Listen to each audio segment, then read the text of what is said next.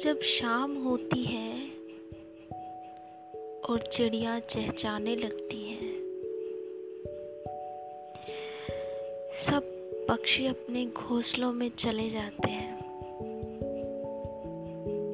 और सूरज की सारी रोशनी जैसे बादलों में सिमट जाती है। बादल जैसे ढक लेते हैं सूरज को।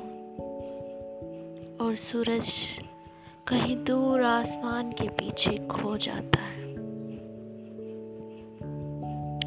ठंडी हवा चलती है और उस शाम में जहाँ सब कुछ अपने घर लौट जाता है, वहाँ मैं अपने घर के बाहर बैठकर तुम्हारा इंतज़ार